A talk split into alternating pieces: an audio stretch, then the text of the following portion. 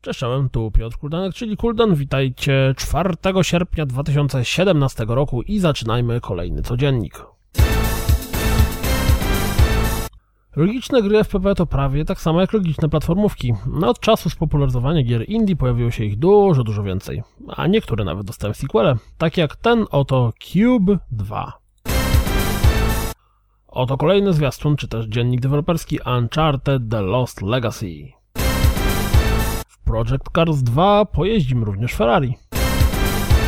Pozostając w temacie samochodówek, Gear Club Unlimited zmierza tylko na Switcha. Realistyczne wyścigi? Na Switchu? What?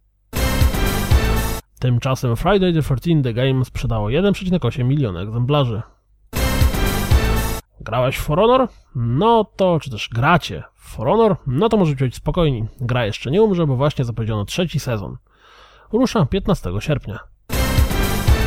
Oto 9 minut rozgrywki z Life is Strange Before the Storm. Czekacie?